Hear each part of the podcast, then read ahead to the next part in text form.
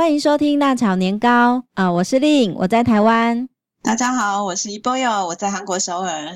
呃，前一阵子呢，我呃在书店里面啊、哦、看到呃有一系列的亲子教养书，而且这套书呢卖得非常好。呃，这套书是呃日本妈妈这样教负责，它的副标题是教出守规矩、有创意、懂得团队合作的好孩子。第二本叫做德国妈妈这样教自律，教出坚强、独立、宽容、节约的好孩子。呃，第三本是。犹太妈妈这样教思考，教出守信用、能分享、会理财的好孩子。最后一本是美国妈妈这样教自信，教出乐观、勇敢、有主见、自主学习的好孩子。呃，我看到这四本书，那我心头呢就一个问号。哇，呃，世界上各国的妈妈好像都有一套呃教孩子的一个理念跟哲学。哲学，对，那。我在想，韩国妈妈会教出怎样的孩子呢？韩国妈妈教什么呢？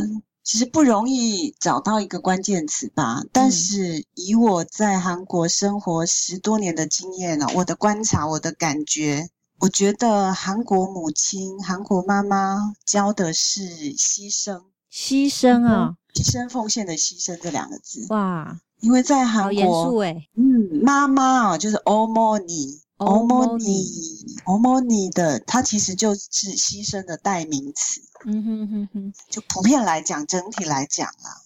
所以我觉得，如果你问我韩国母亲教什么，嗯，像我应该可以这么回答，就是韩国母亲教牺牲这种价值观吧。哦，怎么说呢？嗯，所以今天我们就把主题放在韩国的母亲的母亲的印象，母亲的意象。嗯，就是韩国的母亲，她的定义，她在整个韩国的社会，在韩国的任何一个角角色的眼中，嗯，妈妈就是欧莫尼，她是一个怎么样的怎么样的意象？嗯，所以我们来具体一下谈这个，这样我们会比较清楚。当然啦，全世界每一个民族的国家都有妈妈，嗯，然后母亲的角色跟意义基本上也是大同小异。说实在的，是，但是今天我们要谈的是韩国人心目中。母亲占据怎么样的地位，跟我们有什么不一样？跟台湾人、跟其他国家有什么不一样？这种微小的文化差异哦，就直接可以反映出韩国特有的一些文化现象。嗯，那是不是可以从生活当中举一些例子来跟我们分享，韩国妈妈跟我们台湾妈妈，或是世界上其他的妈妈有什么不一样呢？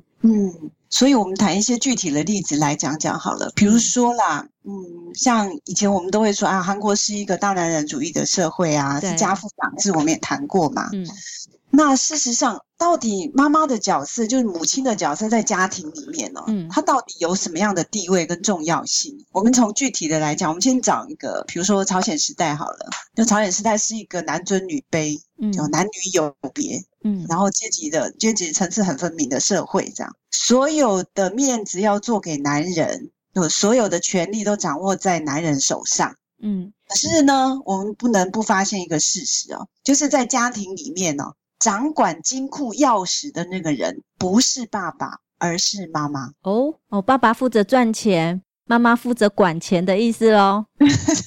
你爸爸负责赚钱，你在外面风风光光。可以，比如说你发红包啊，发压岁钱啊，都是都是爸爸来做的，就站在台面上来做。嗯、可是事实上，管钱的人呢、哦，其实是妈妈哎。哦，所以我们从另外一个角度来讲啊，这个家庭里面谁的权力最大，应该看经济大权掌在谁手上吧？是啊，所以男尊女卑这种对韩国人的印这个普遍印象，可能是有一点误差的耶。嗯，所以“男尊女卑”这个词哦，我们听到这个词会觉得说啊，男人比较高，高高在上，女人很可怜，她很低下这样。可是事实上不是。嗯、如果正确来讲，它应该是一个男女有别的社会。嗯哼，男人有男人的角色跟他要做的事情，然后女性也有女性的角色，就爸爸跟妈妈各自有不同的角色跟他的重要性。嗯，所以我们今天啊要强调的是。妈妈其实在家里不是受虐的那个人啊。对呀、啊，男尊女卑总是把女性呢说得很卑微、很可怜、很没有地位。那倒不是啊，不过事实上，女人当然是比较、嗯、比较辛苦啦，她要做很多的事情。这样，其实不止韩国，我觉得在台湾或是很多国家，嗯、女性总是负担家庭蛮多的家事。主要的角色还是母亲，是，对对对，所以韩国其实也是啊，传统社会，其实到现在也也还是这样，对对对，对妈妈的角色还是这样子的。但是妈妈到底对，就是在韩国人的眼中，妈妈到底是怎么样的形象？我们举几个例子啊，比如说我们举一个例子哦，不知道你有没有看过一个节目，嗯，韩语叫做《金呃刹那伊》，就真正的男子汉，不知道你有没有看过？他是不是讲那个当兵的？对对对，就是实境实境综艺节目，有诶，其实还蛮好看的。有看过吗？有有有，可以看出来，就是说，诶，韩国当兵的这种情况跟台湾有什么不一样的地方？我觉得听众朋友如果有兴趣的话，也可以看一看，因为台台湾其实呃早期对这种军中生活也充满好奇啊，有呃相关的电影啊，或是电视剧啊。嗯都有这样的呃节目出，对对，报告班长，还有什么新兵日记，好，在台湾呢都很红的。哦，对，那有一次就是一也是透过一波友的介绍呢，我是看过，就是看了这样的这个节目，嗯，那还蛮有趣的。嗯，我要讲的是哦，不知道你有没有发现哦，就是在他每一个部队里面哦，比如说他们做操啊，就是去操练或者是去演习回来都很累嘛，精疲力尽的时候，嗯，然后最后军队集合，然后累得半死的时候，就像那个长官会叫大家，嗯，向空中高喊。欧莫尼就大喊妈妈这样子，然后他们就三秒钟，好吗？欧莫尼这样子哦，就是他的妈妈这样子。哎，这个可能太过细节，可能就是不会注意到。对，但是在韩国是非常普遍。我刚看的时候觉得怎么会这样子？我会觉得说 这么大人都已经去当兵了，还要叫妈妈，不是很丢脸吗？可是在韩国却不是哦。哦，他们大叫妈妈的时候，嗯，那个妈妈啊，就欧莫尼这个词啊。其实他们叫的不只是自己的妈妈，他当然也喊他妈妈，因为他们想念妈妈这样。是是是。但是事实上，在韩国的妈妈哦，她是一个无条件给家人温暖跟给家人慰藉的一个存在。嗯哼嗯哼。就是妈妈不只是帮你煮饭做菜这样，她会为你付出所有的心力，为你打理所有的事情，为你操心这样。嗯嗯。然后完全为你付出，就普遍来讲是这样。所以当你听到“欧莫尼”这个词的时候，嗯。这个欧莫尼的这个意思啊，它不只是一个妈妈，它其实是你整个人背后的百分之百的支持的动力、支持的力量、支撑的力量。哦，还有这一道的意涵在里面呢。对，这种感受不一样吧？嗯，如果不太没有听一波有这样讲解的话，其实我觉得还蛮容易闹成闹笑话的。嗯嗯，因为我想，比如台湾人。在比如说我们在讲欧盟，你，在讲妈妈的时候，叫妈妈的时候，跟韩国人在叫欧摩尼的时候，那种感情是不一样的。对啊，因为我觉得其实台湾妈妈也是为子女牺牲奉献啦。但是子女到底能够体会多少？我觉得这个好像是蛮普遍、令人质疑的一个地方。对，其实这种认知哦，要从实际上这个妈妈到底她在她的人生里面，在她这个家庭里面，她到底实际上做了什么？嗯哼哼，她以身作则，做出了什么样子让孩子看，而不是他说了什么。这跟说教不一样。是。就是妈妈，她这一生，她养孩子、教育孩子、养育孩子，然后照顾家庭，不是说她真的怎么样做了，嗯，做了这个孩子会看，看在眼里，她知道说啊，原来妈妈的角色是在做这样的事情。就是韩国普遍的，你早上起来，妈妈一定是家里最早起来的，嗯，做饭，把所有的饭都摆好好，然后爸爸才起来，然后坐在那就开始吃。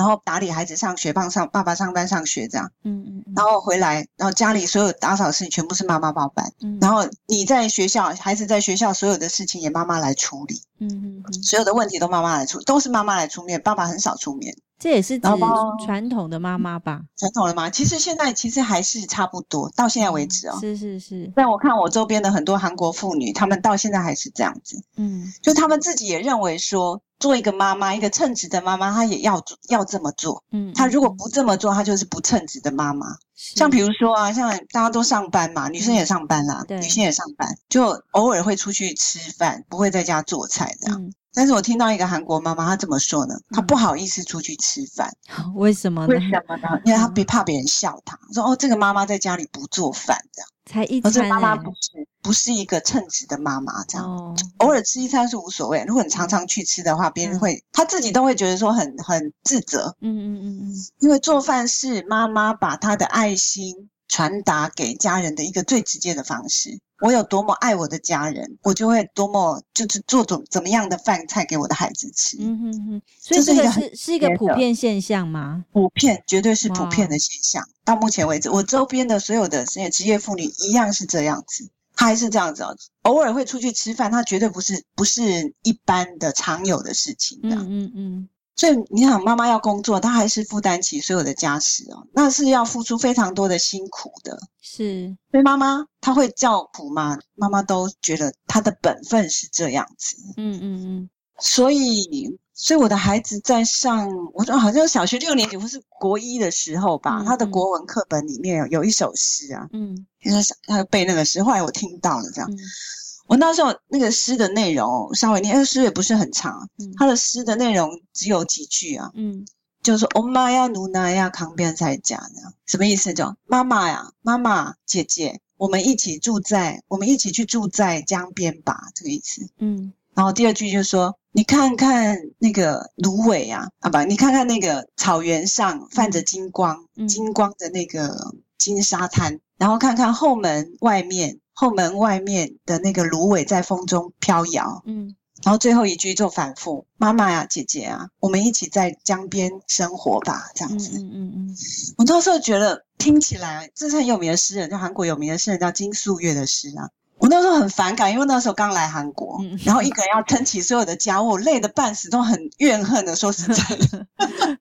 很多的事情都要做，然后都觉得说韩国为什么是一个好像没有断奶的社会？然后男人为什么每次都要 Oh my 啊，这么大了还 Oh my 啊 Oh my 这样子，还是叫妈妈叫姐姐这样？嗯嗯嗯。然后慢慢去思考啊，这个为什么它会变成韩国代表诗句啊？因为它完全反映韩国文化。嗯，你看哦，他为什么说爸爸哥哥我们一起住在江边哦？嗯，而且你看哦，Nuna 这个词哦是男生叫姐姐的，如果是女生叫姐姐叫叫 Oni 嘛，Oni 哈。所以这首诗的读者是设定是男生哦，是男性。嗯，嗯，嗯，然后这个男性就叫妈妈，然后叫姐姐，嗯，叫的是女性，他没有叫爸爸，也没有叫哥哥哦。嗯，这是一个很很需要解释的一个文化现象。这是什么呢？是妈妈跟姐姐，姐姐将来也会变成母亲啊。嗯嗯，嗯，所以上是她其实是一个母亲的欧莫尼的形象，这样。妈妈她在家庭里面，他百分之百的牺牲、奉献跟付出。嗯。这样的人是我人生的背后的一个百分之百的助力跟支持，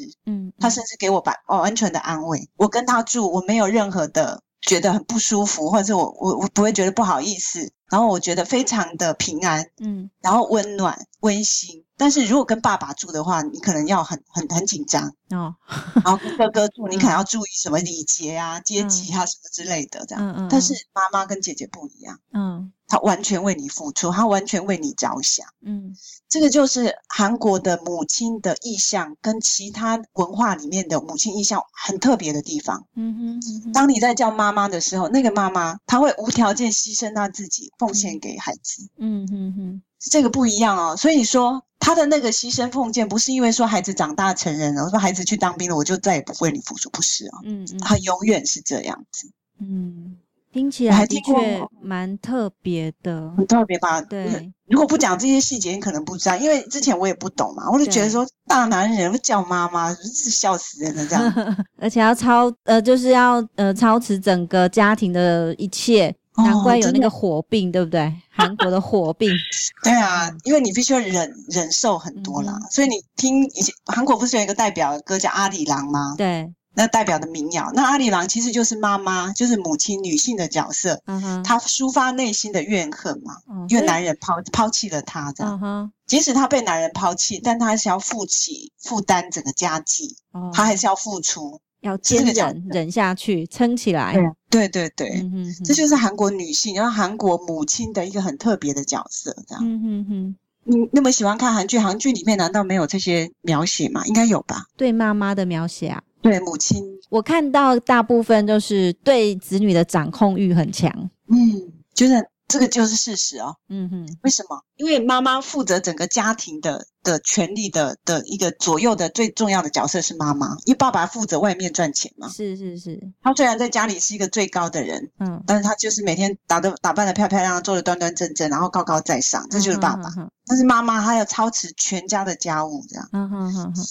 他必他就掌握所有的权利，就是所有的家庭都在他的掌握之中。嗯，虽然面子是做给爸爸，嗯，但实际上整个操持是妈妈在做。哦，这样我有点理解哦，就是呃，韩国的妈妈其实是其实是家庭真正的核心所在。没错，对，那也可以联想到很多的后宫剧。其实最有权力的还是皇太后，没错，应该是这样解释吧？对啊，面子都做给皇帝，嗯，可是事实上呢，掌握后宫的那个权力就是那个皇太后，嗯，是是是，他就可以代表，对，不过。戏剧上是这样表表示，可以可以看出女性的一部分的那个角色是这样子的，嗯嗯。那、嗯、如果在家庭里面，当然也有这个部分，嗯，就是妈妈其实是第一位的，嗯，就表面上在外对外的话，面子是做给爸爸，可在家里妈妈是最大的，哦，是，所以妈妈其实这样，所以以前不是有流行什么叫虎妈吗？虎妈对，有。嗯，在欧美掀起很大的那种关系，你知道吗？对对对，东方的妈妈就教养孩子，韩国也一样很严重，嗯，非常的严重，而且他介入学校的教育非常的深，这样子。哦，怎么说呢？比如说小学的时候啊，中学以后就没有啦，嗯、就是孩子还小的时候哦，嗯、韩国的妈妈是怎么样？她简直就是跟小孩一起上学，小学六年哦。哦天哪，好可怕呀！那好，送孩子去学校以后，那些妈妈呢就聚小聚会，嗯、然后就在学校附近的咖啡厅喝咖啡，嗯，就变成一个小集团。嗯，我就问他说：“你们干嘛要弄个小集团？”我刚开始他们也叫我去，我也不愿意去，干嘛那么浪费时间呢？嗯嗯嗯。我后来才知道，这是一种他们的社会的一种形态。嗯，就妈妈们他们聚在一起干嘛？妈妈要交朋友。嗯，为什么呢？我就问他们：“你为什么要这样做？”他说：“为了孩子的人际关系。”因为他们会担心孩子在学校里面交不到朋友嘛，嗯嗯，所以妈妈呢先交其他孩子，先交朋友，先交其他的妈妈朋友。交完以后呢，比如说周末的时候，哎，你们家小孩跟我们家小孩就一起去玩。嗯哼哼哼。只要妈妈的那个小团体建立起来了，小孩子的团体就自然而然就建立了。韩国是很重很重，他们很怕孤独的。嗯，是一定要一个小集团。那这六年的时间哦，这六年的妈妈就一直一直这样见面。然后聊天，然后甚至还出去玩哦。如果能够能够成为真正的朋友是不错啊。如果纯粹只是为了交际应酬，嗯、呃，也不晓得这样到底有没有实质的效果。真正的朋友，所以在这种世界上有真正的朋友，我就不知道。他其实一开始就是有利益为为前提的。对呀、啊，对，他就是这样子嘛。然后表面上说，其实他们很真的很不想去，大家都很累，家里事情又那么多。但是为什么？为了孩子，他就愿意牺牲。真的好牺牲啊！就是全职家庭主妇就必须要做到这个程度，这样子不想去，我根本不想参加，甚至还要交会费啊！哦，他们都要做的这件事情哦，台湾人根本不能想象。嗯，就到这个程度，小学六年一定是这样子。其实我觉得现在小学生其实也蛮成熟的，现在的小学生，我觉得我觉得父母或是妈妈这样的这么严重的干涉，其实孩子的反弹会很大耶。对啊，尤其是当社会越来越自由跟开放的时候，孩子自己也会知道，我的妈妈为什么一直这样左右我。对，所以慢慢的你会发现很多社会问题，就是孩子后来就是反抗，比如说他当兵以后，或者是上大学以后，嗯，说我不想再听你的，听妈妈的左右了。嗯，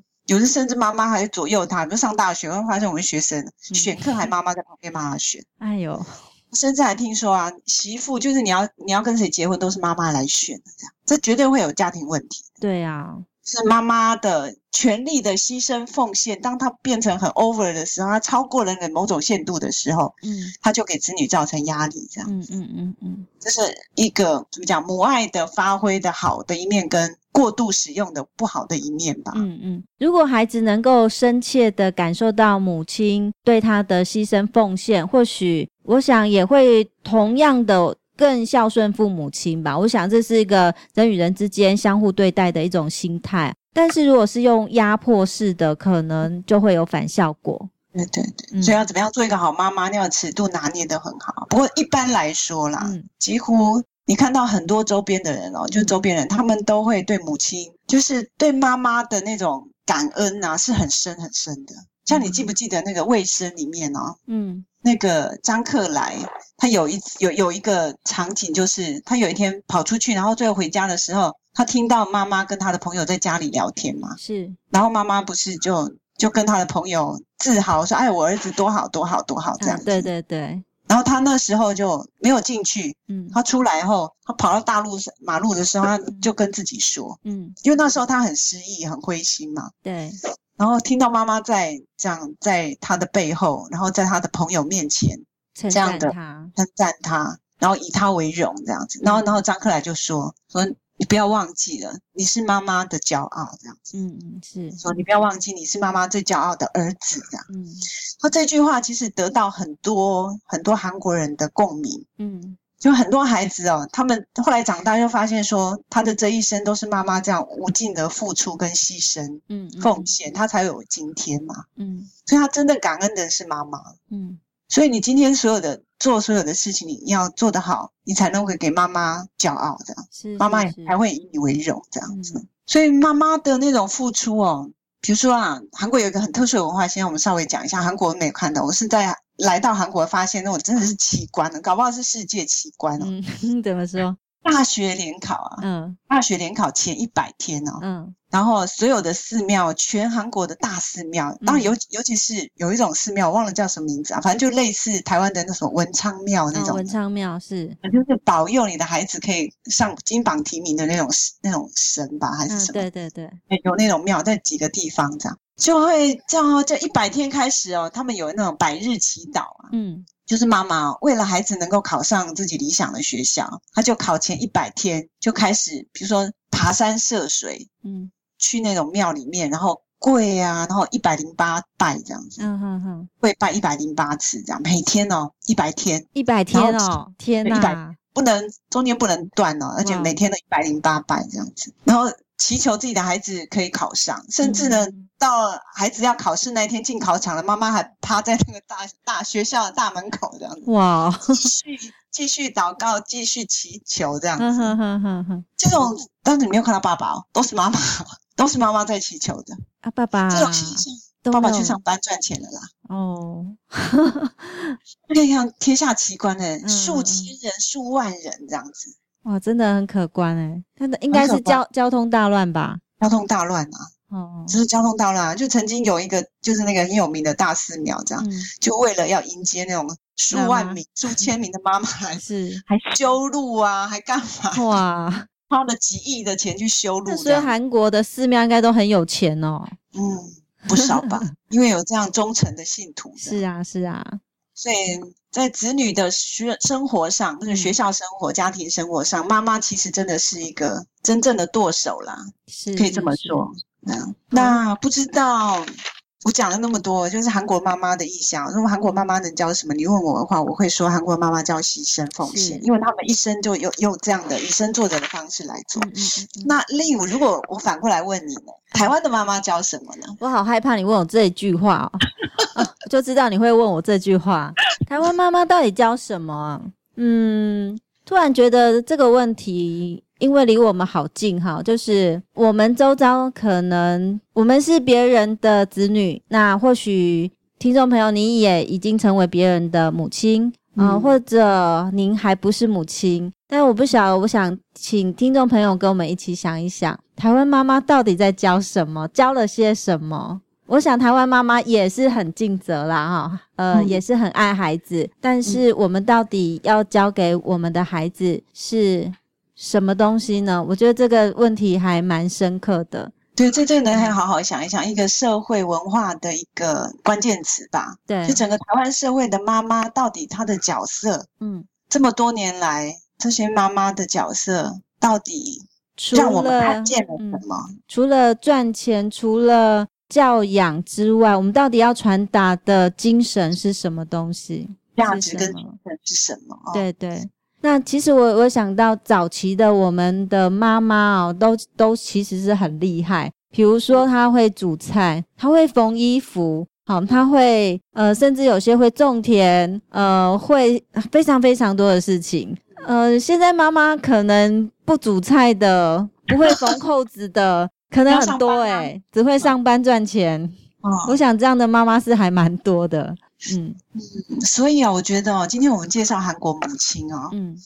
虽然韩国的社会也在改变啊，也双性家庭也越来越多，嗯，但是作为母女性的角色，尤其是母亲的角色，她还是没有忘记她在家庭的那个角色，嗯嗯嗯，就她必须做的扮演的那个角色这样子，嗯嗯，所以韩国女生很辛苦，是，但因为她没有放弃在家庭那个角色，嗯嗯嗯，所以她很清楚可以传达出作为一个母亲。我要让孩子看见什么价值。是，但是我觉得在台湾，今天如果我没有讲韩国，如果在台湾的话，嗯、我大概就是上班赚钱，然后教孩子用功读书，对，然后我当然也不会在家里煮饭，因为在台湾出去吃比较方 便，对，真的很方便，便宜，对。然后家事就是大家分工一下吧，对，甚至请钟点来打扫的也蛮多的，所以到底妈妈在孩子面前到底？我们做出了什么榜样呢？嗯，今天如果是已经成为母亲的女性，或者是你即将成为妈妈，其实或者你不是女性，你是男性，你也可以，我们大家一起思考一下，反思一下。嗯、是，嗯，到底作为一个女性角色，特别是母亲的角色，我们到底要给孩子怎么样的一种价值？我想，母亲呢，影响孩子是最直接，也是最深刻的。那我想大家真的好好应该来思考这样的问题。好，那么今天我们谈到这里，OK，接下来就是我们收书包时间了。哎，最近丽颖还有什么新发现吗？有没有看到什么好节目？呃、哦，我最近有看了一出戏，我觉得还不错，想跟你聊聊。呃，哦、它叫做《皮诺丘》啊，《皮诺丘》啊，皮诺丘吧。啊，哦、这出戏剧呢，我其实前半部哦，大概七八集啊，第一集到七八集，我觉得不怎么好看，因为除了卖两位大明星的脸之外，哈，我觉得诶这就剧情来说，一开始并不吸引我。可是后来我看到后面哦，我突然对这出戏呢产生一种尊敬感，因为我觉得、哦、这出戏其实哦，它在包裹的一个重要的核心哦，就是它在反映新闻媒体。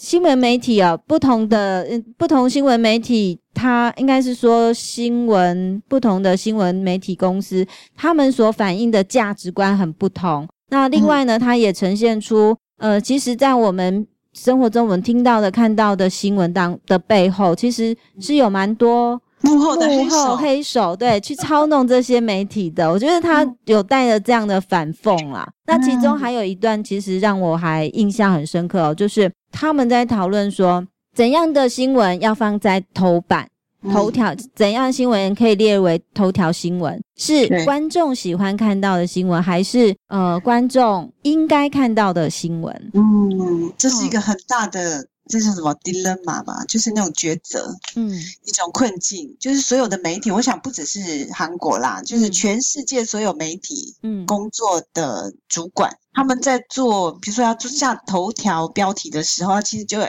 又必须同时在做一种政治判断，这样，嗯嗯嗯，应该要看什么，跟观众喜欢看，这是一个很大的一个天平吧？到底要要倾向哪一边？这样子，嗯嗯嗯嗯。像比如说在大学里面哦。比如说学新闻的，学大众传播，学校里告诉你的教科书告诉你的就是你要注重新闻伦理，你要了解这个，所以我们应该报道一些有教育意义的，然后大众应该看到的。嗯，可是事实上，当你到了新闻现场以后，你会发现你进入不同的的报社或是不同电台的时候，每一个电台都有自己的立场嘛。是，那几乎大部分都是，如果是民营的话，嗯，嗯，他的利益追求利益就是他最大的目标。嗯。那我很想问一波友，就是他这出戏里面啊，刚好呃，就是有两家新闻呃新闻公司在对决嘛，一个是在增收视率啦，哦、那一个叫做 YGN 啊，那一个叫 MSN 啊，我不晓得是不是韩国真的有这两台两家新闻